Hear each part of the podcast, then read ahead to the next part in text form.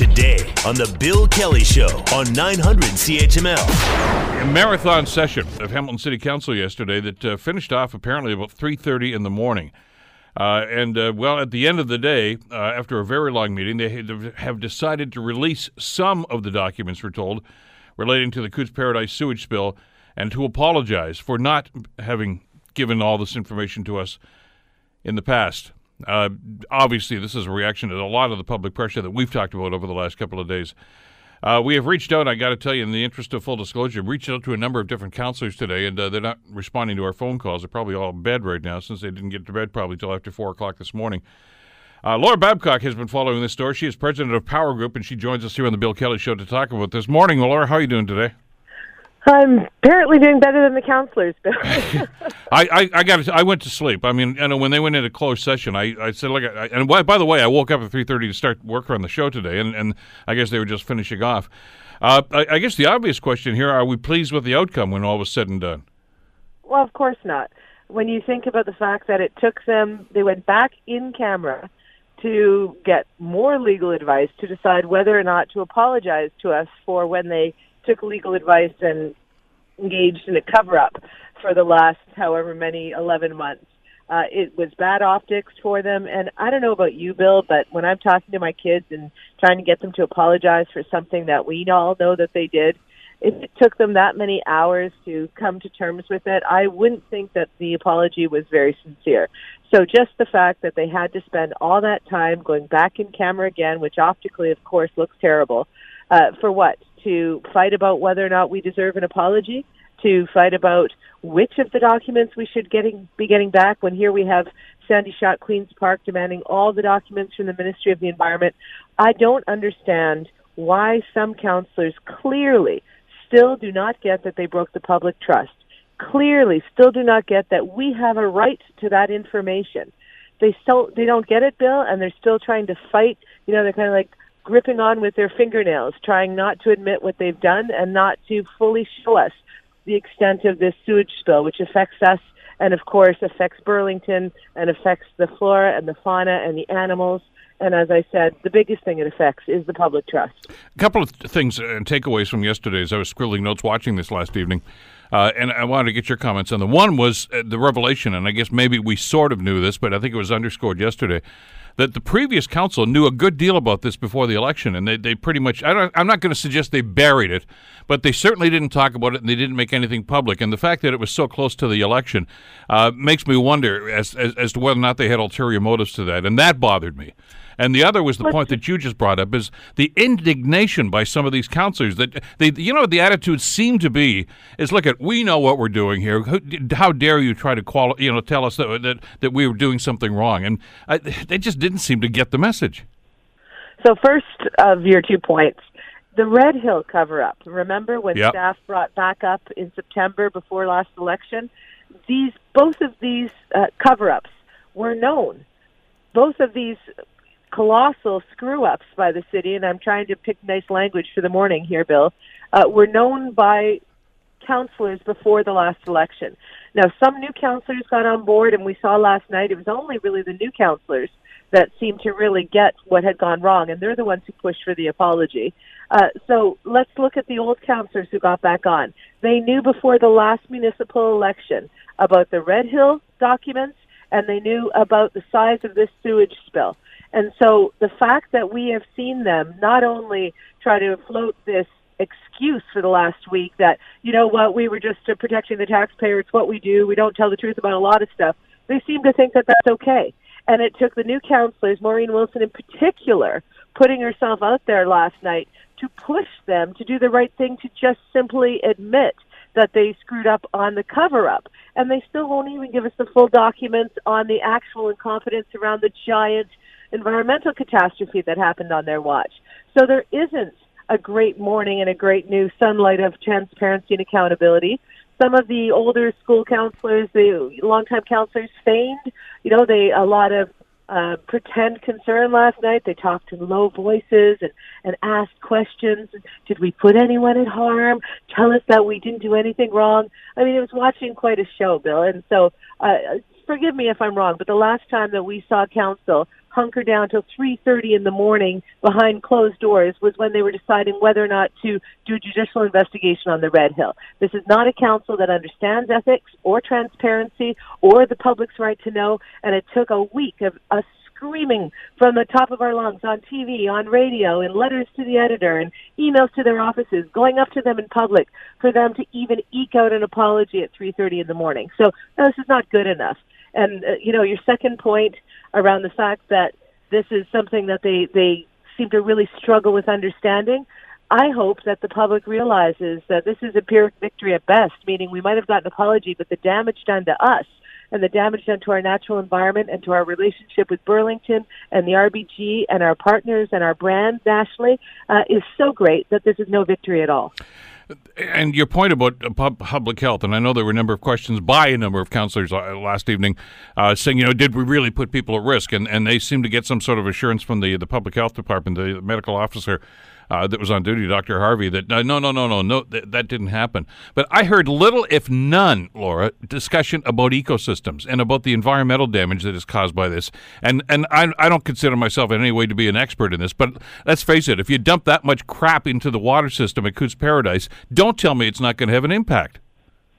Well, and that's why it was very difficult to take. And and this story, uh, council thinks for one second this is not going to dog them for years. They're crazy because just the fact that yes, the E. coli levels went back down to normal, and so councillors said, "Oh well, the problem is fixed." No, actually, the RBG said that the level of that kind of sewage dump actually deprived oxygen of all the species on the bottom of Cootes Paradise.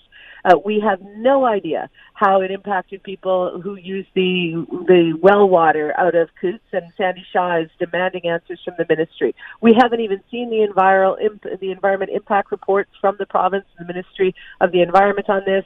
We have reports of people anecdotally saying that you know when they would kayak, if they touched the water, they'd get rashes and things. We don't know if people who were immunity compromised had any kind of deleterious impact because of this.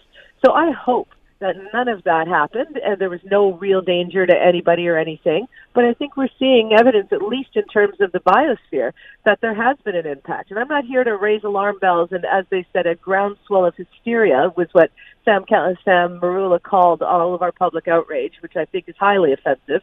Uh, it's not just that I'm, I'm not trying to raise alarm. I'm trying to say just because they say so, we don't, we can't trust the city. We need to see the documents we need to look at this probably for a few years to find out the real impact of this sewage spill. So I wish they would just say, you know what, we don't have all the answers. We know we should have told the public, so at least we could have worked on this together and mitigated it. That's what would have been a victory last night, Bill, but that's not what we got. We got a little bit of documentation and an apology after, uh, what, how many hours? Six, seven hours of them trying to figure out how to do the right thing? You used the word victory a couple of times there, eh, just a couple of seconds ago. I saw a tweet that you put up about an hour ago, uh, and you classified this as a, a Pyrrhic victory. You might want to explain that to our listeners. Yeah, a Pyrrhic victory is a is a victory that uh, takes such a toll on the victor, so to speak. So if, if it's a vic- if it's a Pyrrhic victory for the Hamilton population who was demanding accountability from our council last night, it took such a toll on us, such a toll on our environment, uh, such a toll on, uh, as I said, our brand and everything else, that it's no victory at all. It's actually a defeat. Uh, and that's what it means. So if I see one councillor try to take a victory lap and say, well, you know, we're going to move on now because we did the right thing and we apologized, I'm not going to stomach that.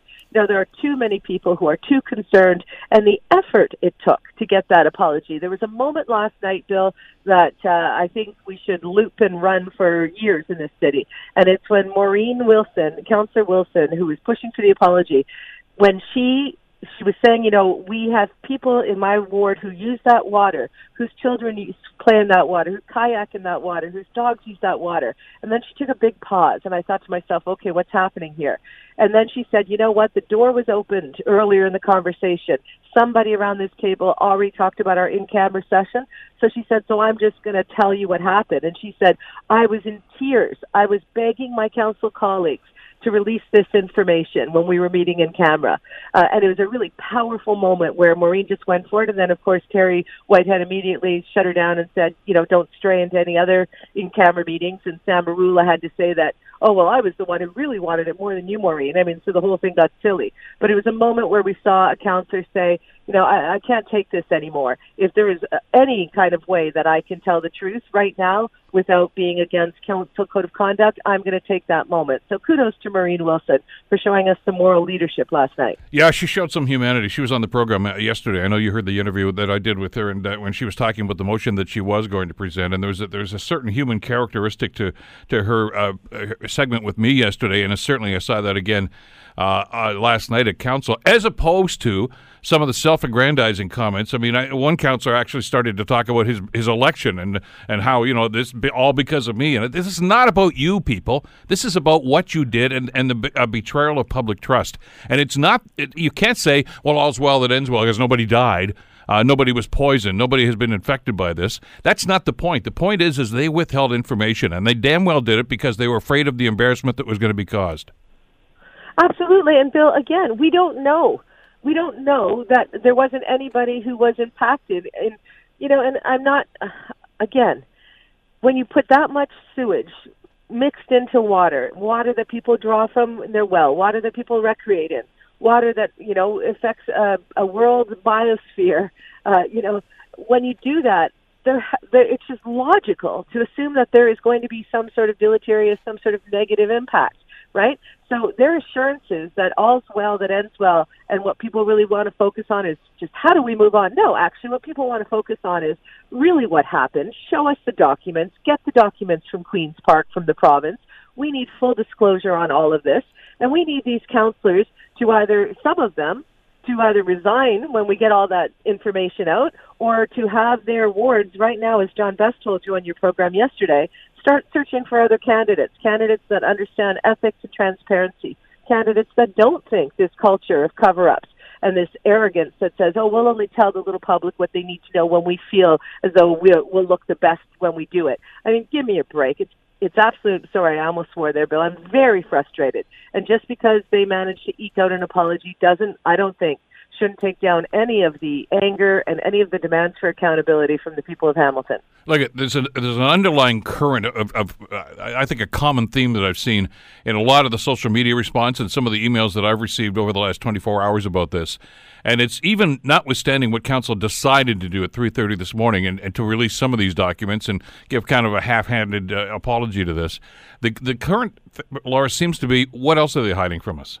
And and I've got to tell you, if I were an elected official right now, I'd be very concerned about that. I mean, it goes back to that word again, trust.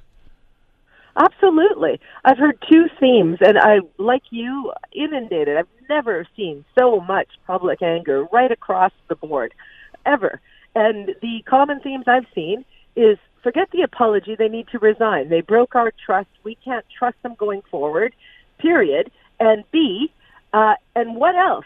Don't we know about? I mean, it took tremendous effort to find out about the Red Hill and to get a judicial review, and it took the Hamilton Spectator to find out about the magnitude of this spill, and you still had our mayor after six days of silence trying to double down and say, well, you know, we did the right thing listening to legal. Uh, and when he was asked by uh, a CH reporter, "Can we trust you?" You saw him. Oh, oh, oh, oh, I'm a trustworthy guy. No, you know what? We don't trust. We don't trust anymore. We'd be fools to trust. I said on the O show, Bill, that you know you can fool some of the people some of the time, but you can't fool them all all of the time. And I think we've gotten to a point here in Hamilton where we're starting to look like fools and feel like fools, and we're foolish if we let this council get away with this. CTV had a story last night that Marianne Meed Ward, the mayor of Burlington, is furious about how she's been treated. When it, even yesterday, she hadn't even received a formal kind of. I was on the radio with her in Toronto. She hadn't even received a formal notice from the city by noon yesterday. And we also had the Toronto Sun, a conservative paper, saying how badly Hamilton Council has screwed us over. So this is much bigger than the little bit of apology we got last night. We need full disclosure. We need to see the documents, and I don't think we should trust them. Well, we're going to give our uh, listeners an opportunity to weigh in on this as well. This is uh, far from over, and uh, there's more to come on this as we get some of these documents and I think get a, a clearer picture as to exactly what happened and, and who didn't do uh, what they should have done. Laura, as always, thank you so much for this. Great having you on the show today. Thanks, Bill. Laura Babcock from PowerGroup. The Bill Kelly Show, weekdays from 9 to noon on 900 CHML. 911. 911. 911. What's your emergency? Ah, I'm out of cruise ship! Ah, there was an explosion! Oh my god, the ship is sinking! I can't get out! There's water everywhere! We're going down! I've got a lock on your location. Stay with me. Hurry, hurry! Hello? Are you there?